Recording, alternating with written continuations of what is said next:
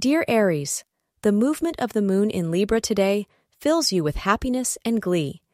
You will feel rejuvenated today and will maintain this ecstasy no matter the situation. You beam with positive energy that reflects in your work and inspires the people around you as well. Astrologers advise you to make the most of this feeling and resolve all pending matters. Wearing the color wine red will help keep negative feelings away. The time between 4:00 p.m. and 5:00 p.m.